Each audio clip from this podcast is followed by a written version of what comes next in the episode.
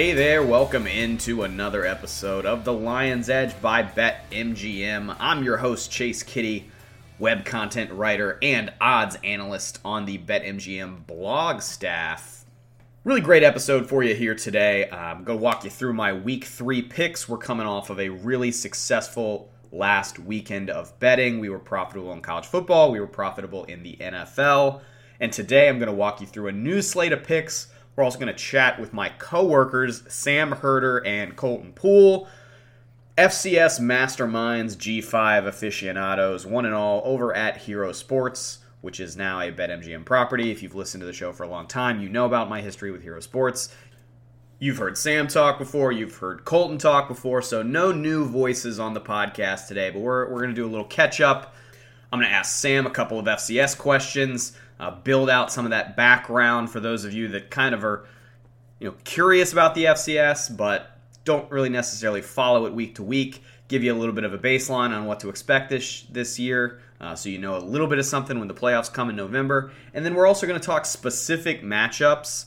I really like some FCS games on the calendar this week, and most of them we're not going to know lines until Saturday. You guys know what the deal is there, but I really I, I have them tabbed. I, I have have them circled. I am waiting for the Lions to drop on Saturday because there are some really juicy matchups where I know the FCS team is going to cover. Of course, you can never know, but you guys know what I'm saying. I feel really good about some FCS sides. Colton, he's going to chip in some some G5 thoughts as well. We'll talk a little Texas State, all three of us. We'll highlight a couple of other maybe G5 opportunities. So that's coming later in the show.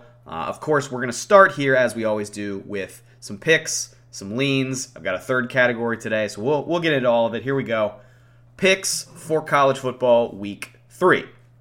Pick number one Florida State is a minus 25 and a half favorite at Boston College. So this is a number that's kind of in no man's land in the mid 20s. You're bef- like clearly between 24 and 27, 28. Uh, I'm going to lay it with Florida State. Florida State is just way better than Boston College. Right, they beat LSU in Week One, 45-24, 66 to 13 last week against Southern Miss. Boston College lost to Northern Illinois Week One. I thought they got outplayed by Holy Cross last week. Easy cover, by the way. Go Crusaders. That's the kind of thing I'm talking about when I say I I don't know what an FCS number is, but I know I'm going to be on the FCS side. Perfect example of what I'm talking about. Easy cover last week from Holy Cross. This FSU Boston College game this is the sort of don't make it too complicated bet you've got to be able to pull the trigger on in college football. Laying 25 is not great in the NFL. In college, it's fine if you're in the right circumstance, and I think Florida State is the right circumstance. They're just better. They're super experienced, they're a veteran team. This is a business trip up to Boston. Bring your own energy because it's a noon kickoff in Chestnut Hill. The stadium's going to be empty. I think this is over at halftime. Florida State rolls. Number two, let's get a little more weird. You guys know I like the weird stuff on this podcast, and I've definitely got some this week. Georgia Southern plus 19 and a half at Wisconsin. I love this bet. It's probably my favorite one of the whole week. Clay Helton's Georgia Southern squad is just quietly playing well, not grabbing much attention. Other Sun Belt teams get the headlines, your App States, your JMUs. We've talked about Texas State, South Alabama. Let's let those teams gather all the attention. Georgia Southern quietly very good, powerful offense, good win against UAB last week. Wisconsin expected to come home after the Washington State loss lick its wounds, and then put away another G5 team just like it did in week one. But Buffalo is far from the team that Georgia Southern is. And even then, Wisconsin would barely have covered this 19.5 number against Buffalo in the 38 17 win. This number just doesn't respect how good Georgia Southern is. 19.5 points? No way. I actually think there's a world where Georgia Southern money line comes home. So I'd even think about putting a little bit on the plus 650 because I think Georgia Southern is being way, way undervalued here. Best bet of the week, in my opinion. Uh, let's go to game number three. Pop quiz. Who knows who Biff Poggi is? Biff Poggi, Big Pog, Biff Poggi. I don't even know how to pronounce the guy's name. He's a former hedge fund investor who was involved in some pretty cool philanthropic projects in Baltimore, place that's near and dear to my heart. Now he's a football coach. He's the head coach of the Charlotte 49ers. Interesting guy, interesting background. Anyway, I bring him up because Charlotte is hosting Georgia State this weekend. They are a seven and a half point dog, and the assumption from everyone, including me until about 24 hours ago, was that Charlotte is still irrelevant. I'm not so sure about that. Charlotte played a pretty good game at Maryland last week. They were actually up double digits in the first half. They led Maryland at halftime. Georgia State, a little bit less impressive. One score win over Rhode Island. Go Rams. Love the color scheme. Last week's win over UConn. Who cares? Charlotte has really showed me something here these first couple weeks, and I think this might actually be a spot to grab the points and the money line with the team that no one has really locked onto yet. And for what it's worth, Charlotte sucked last year and they still beat Georgia State, and that game was on the road in Atlanta. Really like Charlotte here as a home dog, and I would add in the money line at plus 240. Game number four is New Mexico, New Mexico State. The line says these teams are both bad and about equally bad, all things considered. It's New Mexico minus one and a half right now, and they're playing at home, so that kind of tells you everything you need to know. I'm not really sure I agree with that. You never want to overreact to week zero games, but New Mexico State lost to UMass, and that's pretty bad, man. And, I, and I've watched UMass too since then to see if if you know UMass got better. Not really. They lost by double digits last week at home to Miami, Ohio. They got bludgeoned by Auburn. Didn't really show anything in that game. I don't want to hold an SEC loss against them, but you know, if you think if you're better, you'd show something, you'd show some moment. I haven't seen anything from them. So, New Mexico minus one and a half is the number. They're at home. I, I just think the market's too soft here. Uh, or, or else maybe the market's a little bullish on New Mexico State, one or the other, maybe both. But ahead of the season, this number made sense to me based on all the preview work I'd done that New Mexico State was going to be the better team. Now, week three, this doesn't square with the 2023 data we actually have. New Mexico has eight starters back on offense. Last week, they did exactly what I want to see a G5 team do against a bad FCS school like Tennessee Tech. They dominated them. The market, I think, is just wrong on this game. I would make it more like New Mexico minus four, and that's a pretty big difference when you think about you know the differences between being under three and being at four. One and a half is pretty close to a pick 'em. Four, that's a real advantage you have to lay. So big difference. Pretty critical two and a half points there. I like New Mexico minus the point and a half or the money line, whatever you like. But I think New Mexico is the right side here. If uh, if you're already annoyed with how far into the drudges of college football I've gone, let's bring it back to a Power Five matchup here to close out the five official plays. This is Minnesota plus seven and a half at North Carolina. Uh, recording this Tuesday afternoon, and it is seven and a half Minnesota. I am fading North Carolina again this week. I told you last week there was too much E and E exposure and eyeballs on that North Carolina South Carolina game in Week One, partially because of College Game Day. South Carolina had negative two rushing yards on the game. North Carolina's defense might be better, but they're not that good. All right. App State was obviously the right side last week. They're getting way too many points for a P5, G5, big brother, little brother kind of game. And now the market wants to give a good, so far undefeated PJ Fleck Minnesota team a touchdown plus the hook in a road game in Chapel Hill, which again, it just seems a bit rich for the UNC side. It's why we liked App State last week. It's why I kind of lean Minnesota here in this game. They're going to run the ball, they're going to play defense. That likely means this is a competitive game. App State played North Carolina inside of a touchdown last week, and I believe Minnesota will too. They might not have the, you know, we want to knock down Big Brother kind of angle, but they do have better players and probably a better coaching staff, and they're just generally better. So maybe that makes up for the difference there. The money line here is plus 225. I don't feel as strongly about it as some other options this week, but it is probably worth a flyer. And that rounds out your five official picks. Florida State minus 25 and a half, Georgia Southern plus 19 and a half, Charlotte plus seven and a half, Minnesota plus seven and a half, and New Mexico minus one and a half.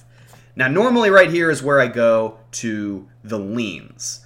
But I have kind of a middle category this week that I had to make because there are these three road favorites that I didn't think were worthy of being official plays, but are definitely bets I'm going to make and are bets I feel pretty good about, and I didn't want to just slap the lean tag on them. So these are bets I still would recommend. They're just not going to be counted as official plays when I tally it all up. Of course, that means they'll be 3 and 0. Of that, Because, of course, that's what it means. Uh, number one is Alabama th- minus 32 and a half at South Florida. Classic Saban bounce back. Why is Alabama even playing South Florida, you might ask? Well, USF plays in Raymond James, which is where the Buccaneers play. So Saban gets his guys in an NFL stadium, gets to roll an irrelevant G5 cupcake while he's at it. Pretty good one two combo because we know how, generally speaking, the SEC likes to schedule. I went back and looked at some recent comps for what happens with Alabama the week after a loss. Last year, after losing to Tennessee, they played number 24 Mississippi State as a 21 point favorite. Alabama won and covered 30 to 6. 2021, after losing at Texas A&M, they went back on the road and played Mississippi State yet again. Uh, and they won and covered in that spot as a 17 point road favorite, 49 to 9, not even competitive. 2019, after they lost to Joe Burrow's LSU team, Alabama went on the road to Mississippi State. Wow, odd coincidence. Uh, anyway, they were 18 point favorites. They won 38 to 7. Now, Alabama doesn't have the offensive firepower this year that it had in any of those seasons. But I do think they can roll up five or six touchdowns primarily on the ground and hold USF to a small number here. So I do really like laying this number even though it's north of 30. By the way, uh, total asterisk here, not really relevant to the handicap, but just in case you're curious, with all those weird Mississippi State week before losses, uh, just in case you're curious, they play Mississippi State week five this year, uh, which means if, if you're following the scheduled loss theory, who do they play before Mississippi State on September 30th? Well, that would be their game next week, and that would be Ole Miss in Tuscaloosa. I don't know. It might be worth a thought. Lean, hard lean. I don't know. What are we calling this? Hard leans, really good leans, not quite official plays. Not quite official play number two. Kansas State minus five and a half at Missouri. I just think this is kind of disrespectful to Kansas State.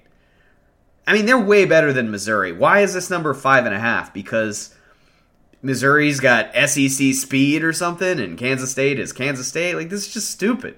One of these teams is way better. Kansas State has a way better coaching staff. They're they're just good. Their style of play travels. They run the ball, they play action, they play good defense. This is less than six. I mean, not much of a cap here, but this just seems soft.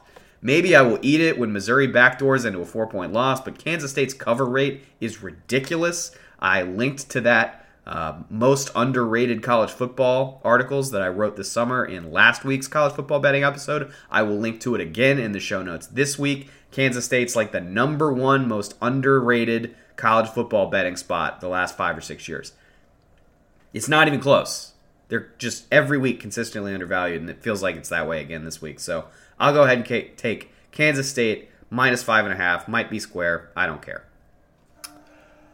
Not quite official play number three is Iowa State at Ohio. Another Big 12 road favorite. This was minus two and a half when I started taking notes, and I was down to Iowa State three by the time I recorded. I just think the market on Iowa State is kind of soft because of the scandal. The, the market thinks this team isn't that good. There's drama at quarterback, and so you know, of course, they have to be compromised in some way, and, and you know, in some way, I guess that's true. But I, I think it's it's kind of overcorrected. If this was a Big 12 road game, I would kind of understand having a soft number here, but it's Ohio, not Ohio State. It's Ohio, and, and I don't I don't know how good Ohio actually is. They've got a one score win over Florida Atlantic. They've got a one score loss to San Diego State, an FCS win that doesn't mean much. I mean, okay. You're ready to take down a P5 team now that's got a pretty good track record these past few years. They got a good head coach. They have a philosophy that they know how to execute and recruit for. And this this just seems a little too cute on the market side, similar to that Northern Iowa line for from week one that admittedly I bit down hard on. I just think Iowa State has some juice here, so I'm happy to lay the three. Those are your three not quite official plays, all road favorites. Alabama 32.5 at South Florida. Kansas State 5.5 at Missouri. Iowa State minus 3 at Ohio. Now, here are your leans. Games I kind of like. Just giving you some thoughts, giving you some looks. Maybe if you were already looking at this game too, and I like it, then maybe you put those two thoughts together and it becomes a play for you. As of right now, these aren't necessarily going to be plays for me, but there are sides that I kind of like. Memphis minus 14 and a half against Navy. Uh, I just think Navy has a long way to go. Uh, new coach, a lot of turnover on the roster. Memphis is going to score a lot of points. Uh, so so covering a number like 14 and a half is not going to be a problem. If you're looking for a little weeknight action, maybe you look here. Other weeknight game to consider, I think, is UVA plus 14 and a half. Uh, a lot of you guys know I went to the UVA JMU game in Charlottesville last weekend. So I got a pretty good look at Anthony Colandrea over the weekend and I think he's probably the future of quarterback for UVA. He's got some real talent. He, he's he's a gamer. Like when he's on the field, he makes plays. Um, he's raw. I, I think he makes bad throws sometimes, but I mean, I think that's probably true for most freshmen. So I don't know how much of a real criticism that is. It's just kind of table stakes. I think UVA becomes a much more interesting dog to bet if they have a quarterback. Um, I, I think after the 0 2 start, UVA is going to be a real sell in the betting market, which means they're going to start seeing some fat point spreads against even middle class teams. It's one thing when you're a big dog to to an SEC team like Tennessee. It's one thing when you are you know catching a touchdown against a trendy G5 team like JMU. But if you're if you're getting two touchdowns and the hook against Maryland on a weeknight, no less, where weird stuff happens and the back door is always open, yeah, yeah, I think I think UVA becomes a little bit more interesting here. So I would think about it. I would definitely think about it. Not saying I would definitely bet it either. Another lean Notre Dame is playing Central Michigan, but it is a hard sandwich spot. Uh, Notre Dame's certainly five touchdowns better than Central Michigan, which which had to hold on last week against New Hampshire. Needed a walk-off field goal against an FCS school to win. So the team gap here is not exactly the problem. The problem is that Notre Dame plays Ohio State next week, so, do you really want to lay 30 plus in the most obvious look ahead spot in the world? It's a lean, it's not an official play. South Carolina plus 27 and a half at Georgia. So, if we think North Carolina is overrated because of week 1, it does stand to reason that maybe South Carolina is a tad bit underrated. I think Shane Beamer's game plan for that game was just garbage. Spencer Rattler had a typical bad Spencer Rattler day at the office. I imagine we will see a better product this weekend against Georgia, who hasn't played anybody yet this year. This team is laying 27 and a half in September in a conference game, and all we have to go on are wins over UT Martin and Ball State. This is a South Carolina or pass spot. You don't have to take the points with South Carolina, but you should not be laying it with Georgia. There's only one side of this game that's worth considering. All right, brace yourself. It's time to get maniacal. West Virginia money line versus Pitt. I'm not making this an official play because I don't want to subject anyone to any potential bias of mine in this spot. But as I've said many times before, I generally have pretty good radar on my teams. And I kind of think I'm going to smash West Virginia this weekend. Uh, I-, I was shocked that Pitt lost to Cincinnati last week. Like, shocked. Narduzzi does give you a total dud every 10 or 15 games, but Pitt has generally been pretty good with him at the helm. And I don't think much of Cincinnati, as I have made clear over the last several weeks. So this this was kind of an eye-opening loss to me. This this along with how I've already been thinking about West Virginia in a more positive light than a lot of people, really made me think, yeah, this is a bet. This is definitely a bet for, for week three. West Virginia showed me exactly what I wanted to see against Duquesne last week handled business. Offensive line has looked great through two games. Garrett Greene is going to be okay.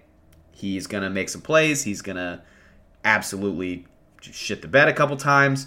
Uh, Hudson Clement was a walk on from Martinsburg High School who dominated against Duquesne so hard they had to put him on scholarship immediately after the game. The real factor here, I think, is the environment. Holy shit, you guys. This game hasn't been played in Morgantown since 2011, and I'm telling you, Milan Puskar is going to be freaking nuts. People are going to get thrown out. They're going to run out of beer in the second quarter, which almost never happens in Morgantown. I will not be shocked if they break the attendance record, which I believe is around 70,000. It's some game in the 90s. Uh, for the record, the stadium capacity is about 62,000. I feel very strongly that West Virginia is going to win this game. So give me plus 100 on the money line. Probably going to take a shot uh, with an alt as well, like a like a minus six or a minus seven. Uh, I, I, even think there's a chance that West Virginia comes out and like really smashes them. Um, I, I, just I just have that feeling, and I could be totally wrong. Like I could be totally wrong about any game, but there's a difference I think between when I'm really excited for a game as a fan. Like last week, I was really excited for the JMU UVA game because of the potential of shutting up a bunch of really snotty UVA fans, both those who are in my life and those who are just kind of around the internet that I you know that I interact with in passing. Um, but I told you on the podcast last week, as excited as I was for that game, if I'm betting the game, I would probably take the points with UVA. So I, I generally can do a pretty good job separating those two things. I am very excited for this game, but I also really think West Virginia is going to win. I really, really feel that way. And I again, I think there is a world where they actually come out and, and beat the tar out of Pitt. Um, and just like the roof blows off the place. So I think that's in play. I think some alts are, are not a bad idea here if you want to totally drink the Kool Aid. Uh, but I, I'm definitely going to have multiple West Virginia positions this weekend. Last couple here. Uh, Syracuse minus two and a half. I just talked about the West Virginia game for like five or six minutes. I'm going to talk about this Syracuse Purdue game for all of eight seconds. It's not much of a handicap. Syracuse is better than Purdue. So I'm going to lay two and a half with Syracuse. That's it. That's the tweet. Last lean South Alabama first half plus four and a half at Oklahoma State. I kind of worked this one up with my buddy Philip Slavin over at 1012 Network. Uh, he's an Oklahoma State guy, as, as many of you probably know. I kind of liked the idea of South Alabama plus seven and a half, which is where the line was on Tuesday when Philip and I talked. Philip feels like Oklahoma State plays really strong second halves, and obviously South Alabama has not been living up to expectations so far this season, at least according to how many of us felt in the offseason like they they were a really strong G5 team, maybe even a, a New Year's Six candidate. So I feel like the best way to cut all of those thoughts up is to look to the first half number, which is four and a half, and you know that's a nice number. Uh, get, getting the four and a half, decent road team, I think. So yeah, I cooked this up with Philip. It's going to go down as a lean as far as the podcast is concerned. But to be clear, this is a bet I have already made, and so it's a lean I already have money down on. All right, enough of that. Let's get with Sam and Colton. Uh, of course, my coworkers over at Hero Sports, they've got some cool insight into the FCS and G5 market, and we're going to add their voices to this episode as there has already been a lot of rich G5 handicapping. We'll throw a couple more voices into the pot. Here's my conversation from Tuesday with Sam and Colton.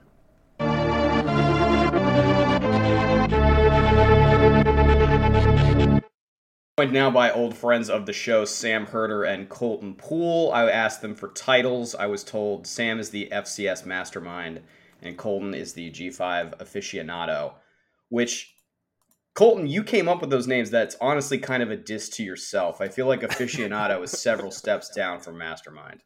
Well, I am several di- steps down from Sam, so I got a, I got a ways to go this is definitely we'll get research to check this, but I'm pretty sure the first time I've ever been outnumbered by North Dakota State graduates on this podcast. so we'll keep this segment brief and never do it again. Deal. Sam, I I, I reached out to you guys because I really like several spots this weekend. FCS games, some G5 spots are really interesting. So I wanted to get your all's take on it. Uh, I think the first place we should go is just for those not as locked into FCS football as you, Sam what is the two or three minute outlook from the Dakotas? What does FCS look like? What do people that are not necessarily locked in need to know about the landscape of FCS football this year? Yeah, I guess to to sum it up, uh, the the FCS landscape is very Midwest focused right now uh, as far as where the power lies. Uh, everyone knows that North Dakota State has been the power, uh, but South Dakota State, the Jackrabbits, have, have overtaken the Bison uh, last year, beating up on the Bison in last year's national title game. And so now it's kind of South Dakota State subdivision, and it's it's more so the Jacks versus the field. Uh, but NDSU is still the top contender. Montana State is still the top contender. And outside of that, it kind of seems to be a gap between the top three teams and everyone else. Um, and I know a lot of FBS fans, they always find it interesting when looking at the FCS that they, you know, they're probably used to the powers that be being in the Southeast, but in the FCS, it's it's the Dakotas, it's the Montanas that kind of uh, are, are running the show in the FCS. JMU moves up, Jacksonville State moves up, Sam Houston moves up. Is it as clear to you as it would be to maybe logical average fan that there's a bit there's even more of a power vacuum than there used to be. It's it's just the gap is so far between the top one percent of FCS and everybody else. Yeah, I think all that there there's always been a gap, uh, you know, at, at, the top of the FCS for as long as I've been covering it, which is you know going back to 2011. There has always been a, you know a, usually a pretty big divide at the top, but when you lose, uh, you know, more traditionally powerful programs uh, like that, that does create um, and even higher divide from the top teams to maybe even those those second tier teams. Uh, you know, that teams have have have left the FCS and gone to the FBS uh, for for many many years. You know, it's nothing new. At, at, one point, Boise State and Marshall left, and they were replaced by Division two teams like North Dakota State and South Dakota State. You know, that probably didn't seem like it even even trade at the time, uh, but you know things just shake out, and so we're we're still kind of waiting on uh, you know more Southern FCS teams to kind of step up and take on the role of a Jacksonville State and a Sam Houston. Uh, but at the same time, you know, Sam Houston won the national title in, in the spring. Uh, Jacksonville State made one run in the mid teens. Uh, but other than that, those two teams weren't really you know, vying for a national title. Uh, James Madison was kind of the peer of North Dakota State. Now that they've left, South Dakota State has kind of taken uh, that role. But you know, overall, there has been you know multiple more Southern-based FCS teams that have gone on to the FBS. Uh, but I can't remember who, but a Big Sky coach was asked about that, and he said, "Well, if you look at the last five semifinals, most of those teams have been in the Big Sky and the Valley, and all of those teams are still in the FCS. And so, you know, again, for me, someone that covers the FCS nationally, I would like to see, you know, an East Coast team take the place of James Madison or have a Southern team that can consistently make a run to the title game just so we don't have the same three teams, Montana State, North Dakota State, and South Dakota State in the semifinals every year. But as of right now, it kind of seems like that's those are the three teams we're going to be seeing every year with, you know, one more team, whoever that may be, you know, mixing in every year. Yeah, it's not as weird as as FBS fans sometimes make it out to be. Just because I, I, wrote a column once called "As It Is in the FBS, So It Shall Be in the FCS," and it's I mean it's the same three or four teams in FBS too. So it's like resources always kind of accumulate toward the top, and, and it's never evenly distributed. So I, I don't think it's as uncommon as maybe some people would make it out to be. I want to have a conversation about Texas State real fast, which is I think where all three of us kind of convene in this conversation. Colton, the, the first couple weeks I've been fascinated by how quickly the offense has taken shape at Texas State under GJ Kinne. I have every show I have been on the last couple weeks, I've been talking about Kinne, about the Incarnate Word offense that is now in the Sun Belt, about uh, winning the Walter Payton Award, and then you have to explain what the Walter Payton Award is to people because they don't know. But could, could you? I'm gonna I'm gonna go to Sam in a second, but Colton, could you contextualize for me what you think is going on at Texas State, how seriously they should be taken in the Sun Belt. They were 80 to 1 to win that conference before the season started. And with some of the assumed top contenders maybe not looking as good, it feels like Texas State could at least be relevant, even if they're not necessarily one of the two or three favorites. Yeah, absolutely. I think Texas State should be a, ta- a team to be taken seriously, especially in the Sun Belt. As I mean, they proved it right away in that win over Baylor, and it wasn't just a win; it was a pretty convincing win over Baylor. So to do that so quickly, you know, you'd think things would take a little bit of time. You, you adjust to a coach's culture, his style, his playbook to, to beat Baylor right away like that. I think that tells you all you need to know. And and also, you know, they're coming off a loss now against UTSA, but one UTSA is a really good G5 team, and also that was by a single possession, twenty to thirteen at UTSA, no less. So the the way that they were able to kind of implement things so quickly and and adjust to the new coaching staff, I, I think that tells you all you need to know about Texas State moving forward and the way they they used the transfer portal too. I mean, it was very much in the Deion Sanders Colorado mold of I'm going to bring a massive amount of people in here, and we're we're going to hit on some, we're going to miss on some, but we're going to overnight change the fortunes potentially of this program.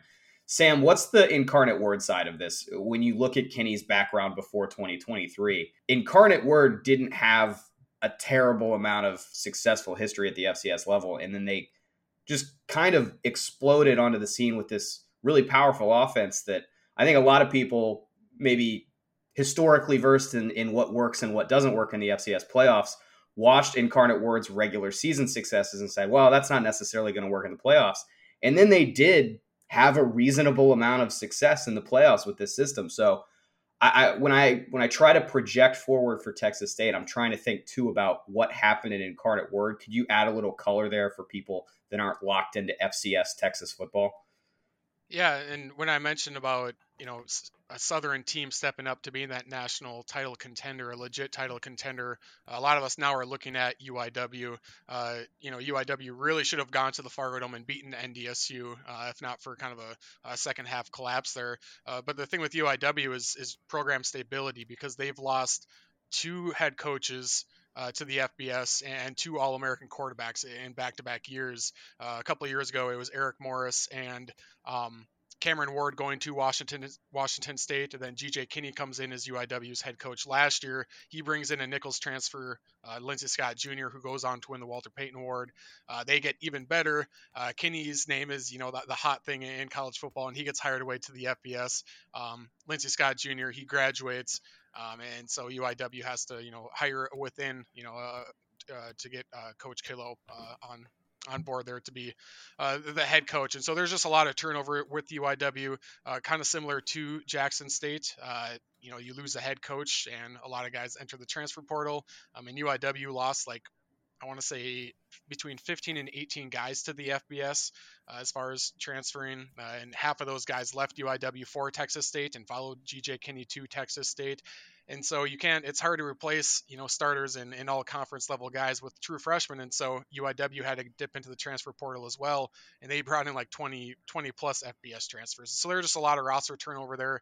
Not a ton of stability right now, but you know, just with their trajectory, even with the head coaching changes, you, you would expect UIW to be, you know, consistently in the top 10 of the FCS going forward.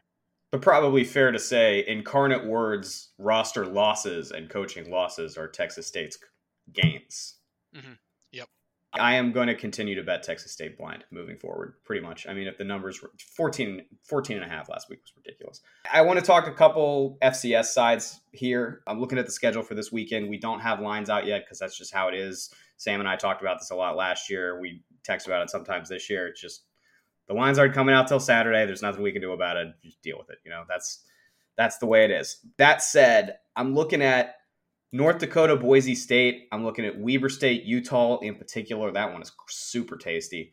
Villanova, UCF with John Rhys Plumlee now. It looks like he's going to be sidelined for a few weeks. I know you're not really an odds guy, but when I see these matchups, I'm looking for an FCS side that's going to be undervalued or an FBS side that's going to be overvalued, preferably both. Do any of these games maybe raise an alert for you? If not, what's the one you are looking at that maybe you think is interesting? Yeah, that UND Boise State one uh, is certainly interesting. Uh, UND has competed really well uh, against FBS opponents in, in the last few years, but like we usually see with a lot of these matchups, you, you know, how many times have we seen a close game at halftime? Uh, you know, Charleston Southern, I'm, I'm, pretty sure was tied with Clemson at halftime or was up. I can't remember what it was, but you, usually you see really close games until you know, halfway through the third quarter, then you know the FBS team pulls away. Uh, but Boise State's defense, with their struggles, is going up going up against one of the hottest offenses in the FCS, and so that's that's one to keep an eye on. Uh, Idaho goes to Cal.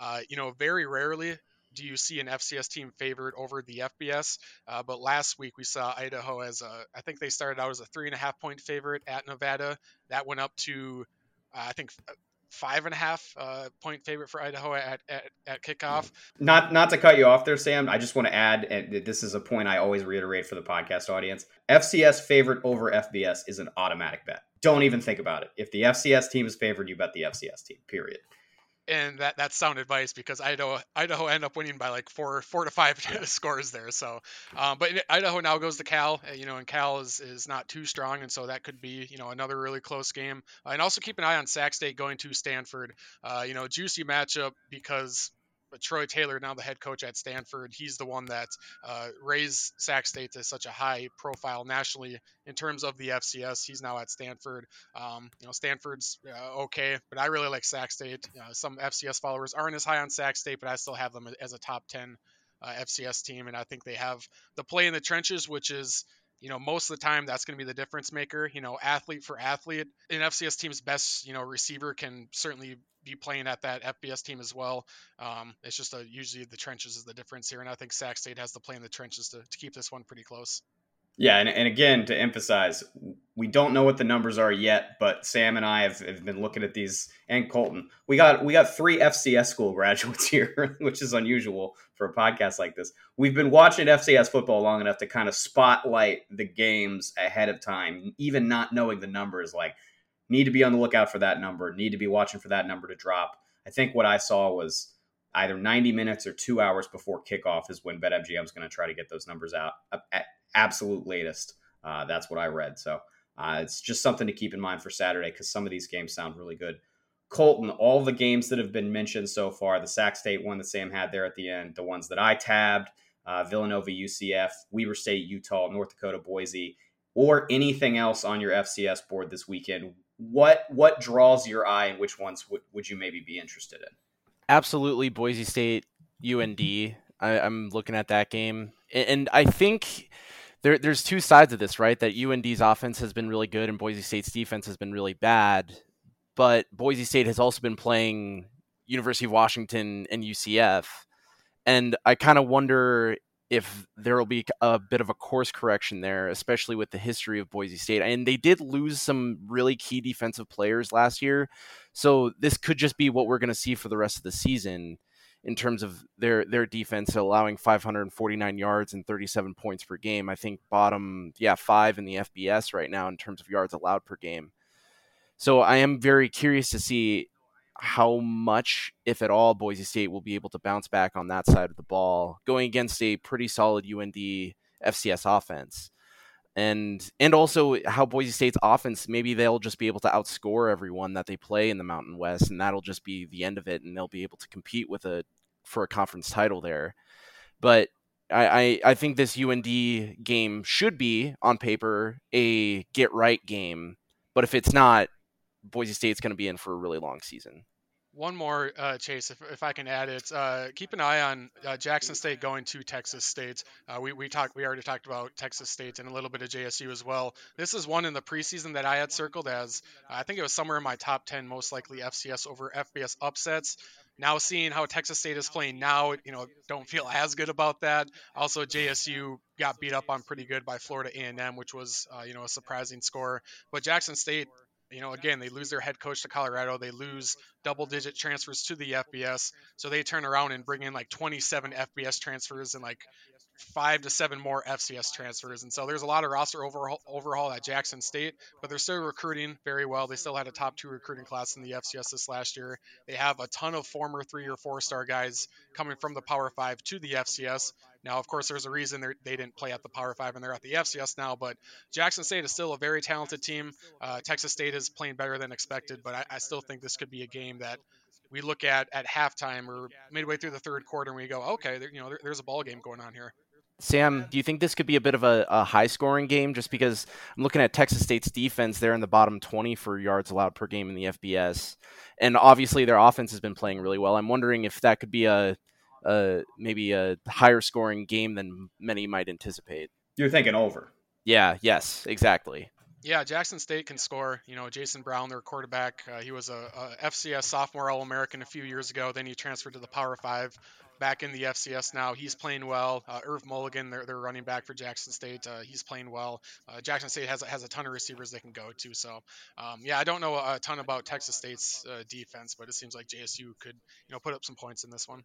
I'll add from my part here. Weber State's actually the one I really like, uh, and, and not necessarily because I think they're live in the game. Utah is obviously very good. But if you look at the first month of, of Utah's schedule, they open against Florida, super highly anticipated game. They go on the road to Baylor. Next week, they have top 25 UCLA coming to town. And sandwiched in the middle of all that, they have little brother Weber State, the game you know they don't care about. This is the only game you think Weber State probably cares about in their September schedule. Hey, we want to go play a really good first half. We want to play a really good 60 minutes against these guys. Half of them probably wanted to go to Utah it's one of those types of games where you know Utah's going to be a giant favorite, and Weber, as far as FCS teams go, is generally pretty good. Uh, Sam was talking about Sac State's trench play. Weber State generally has a pretty good defensive line. So I think this is a case where obviously Weber State's going to lose the game, but when you look at how many points they're going to get, how many, how much advantage Utah's going to have to lay, I think the right side's going to end up being Weber plus all the points.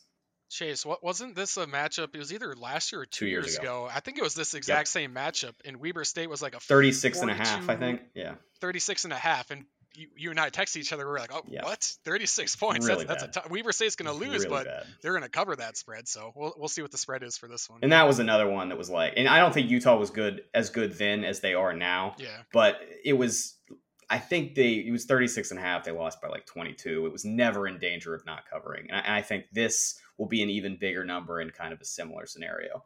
Colton, I want to give you uh, one more shot here to talk G5. If you've got any any non FCS G5 looks that you like, I'm happy to happy to pass those on. I, I, know I've got a couple that I've already talked about in another part of the episode.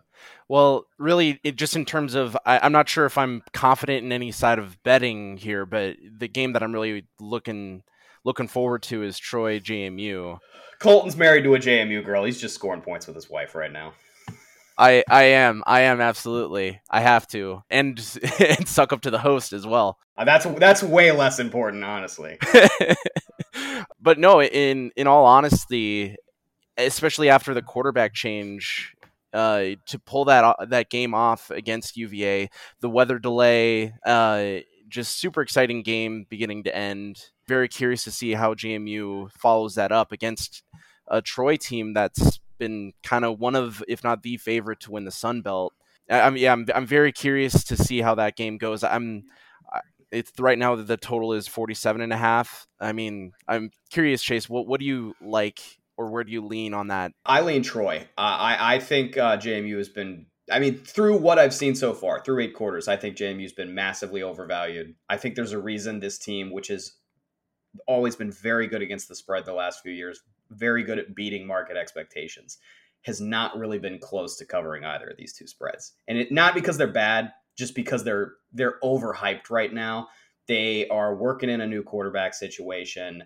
They've already got some some injuries piling up at some key positions, especially on defense. Some depth at running back you've already lost. So I, I just I think going on the road after the um, super emotional UVA win, going to Troy, I'm not super confident that JMU is going to pull this out. I, I'm almost sure they're going to lose one of these September games. The the run from now, the UVA game through the end of the month when they play South Alabama. If they're five and zero, I'll be shocked. Um, so the problem is I, am not super high on Troy either. I think Troy's a bit overvalued as well. So that's why for me it's like I kind of want to bet against both of these teams. I'm not I'm not getting involved. If, if I'm betting on a team that I, am in I'm invested in this weekend, it's going to be West Virginia against Pitt. That that is kind of where I'm at with JMU is that I think there's going to be a little bit of a, a letdown in, in, in a few aspects. So sorry, Sam. Continue. Chase, one question for you uh, that maybe some FCS followers uh, might be interested in.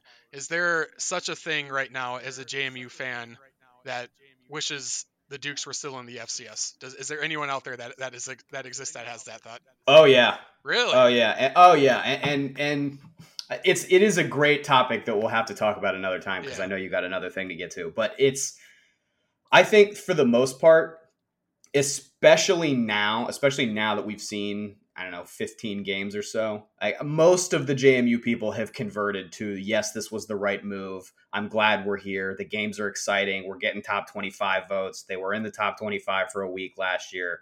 Like I think most people are invested, but there are still some holdouts that say, "Oh, cool, we get to go to the Gasparilla Bowl if we have a good season. That's so exciting." Oh, wait, we don't get to go to a bowl at all. Could be winning national championships, but instead we're not bowl eligible for two. Yeah, there's definitely some holdouts for sure.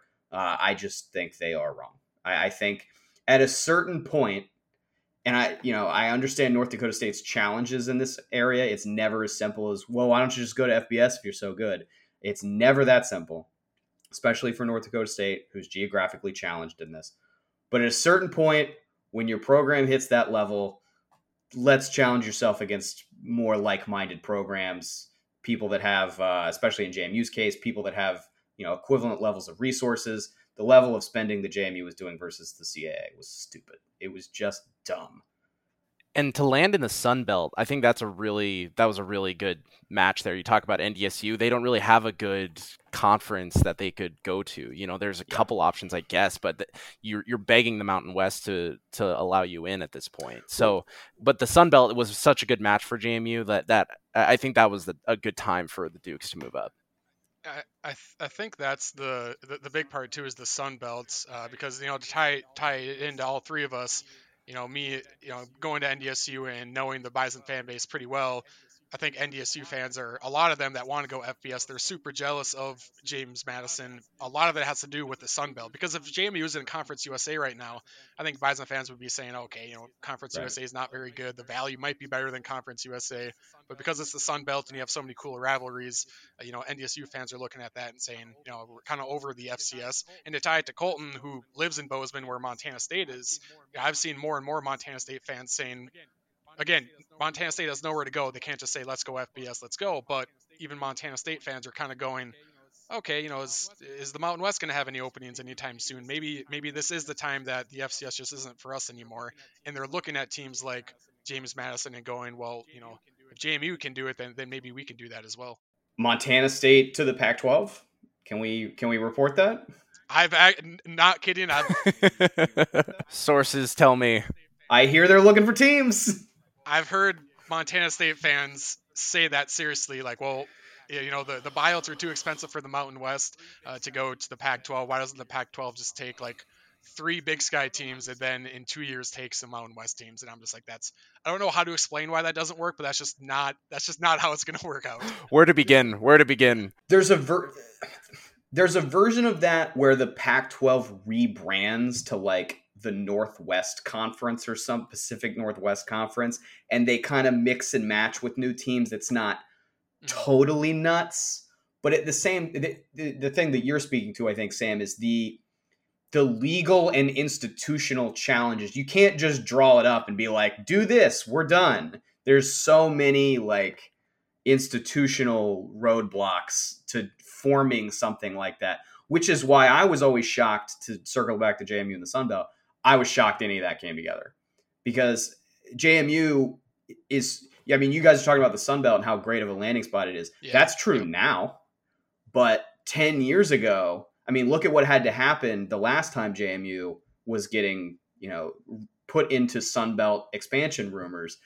That conf, I mean, they had to kick teams out of that conference, and like they had people drop out of that conference and go back to FCS, and I mean, just like crazy stuff happened for them to end up in this place where they do end up. It's basically a souped up FCS conference from 15 or 20 years ago, where you have App State and Georgia Southern and Georgia State and JMU and Marshall and Old Dominion and like, yeah, it, it works awesome now. But I think the, I mean, just you needed preposterous luck and, and really good fortune and somebody that saw through all the bullshit and hypocrisy of of the commercialization of college football to go, hey, actually, let's do instead of just chasing media markets, instead of adding Charlotte because they're in the Charlotte media market, isn't that brilliant? What if we just add good teams and good programs that have excited fan bases who will enjoy this and that the geography makes sense? And I think that is kind of a one of a kind thing that's happening at FBS right now. Have you heard of the Snowbelt Conference, Chase? See, there you go. There, the Snowbelt Conference, which is Idaho, Weber State, That would work. North Dakota State, South Dakota State, Montana, Montana I- State, Snow Belt Conference. I actually heard when I was covering Montana State that that was something that people in power were trying to pursue, but it's not realistic for all the reasons that you've outlined, Sam. That the FBS as a collective isn't going to want a whole FCS conference to move up. Yeah, you, you can't just say these group of teams are going to go to the FBS. Also, even if those the eight eight top twenty teams in the Midwest all form one FCS conference, that's super fun week to week. But all of a sudden, four of those fan bases are going to go, "Oh crap, we can't make the playoffs anymore because we're five and six because we're playing really good teams." I kind of miss the Big Sky where we could go eight and three and make the playoffs, but now that we're playing all these top teams every week, know, so uh, yeah, it's it's not going to happen, but it's it's fun to talk about. There's even a Snowbelt Conference Twitter account out there that like tweets out the standings and all that throughout the football season. That's pretty entertaining. Sam and Colton, you guys want to plug anything before you get out of here? Uh, herosports.com is where you can find both of our, our work, and I'm on Twitter at Sam Herder FCS. Herosports.com, what an amazing website. Check it out. There you go. Sam Herder and Colton Pool, both FCS and G5 aficionados and masterminds. Thank you both for coming on. All right, thanks again to Sam and Colton for hopping on the show. You can check out some of their work at Hero Sports. I will leave some links in the show notes.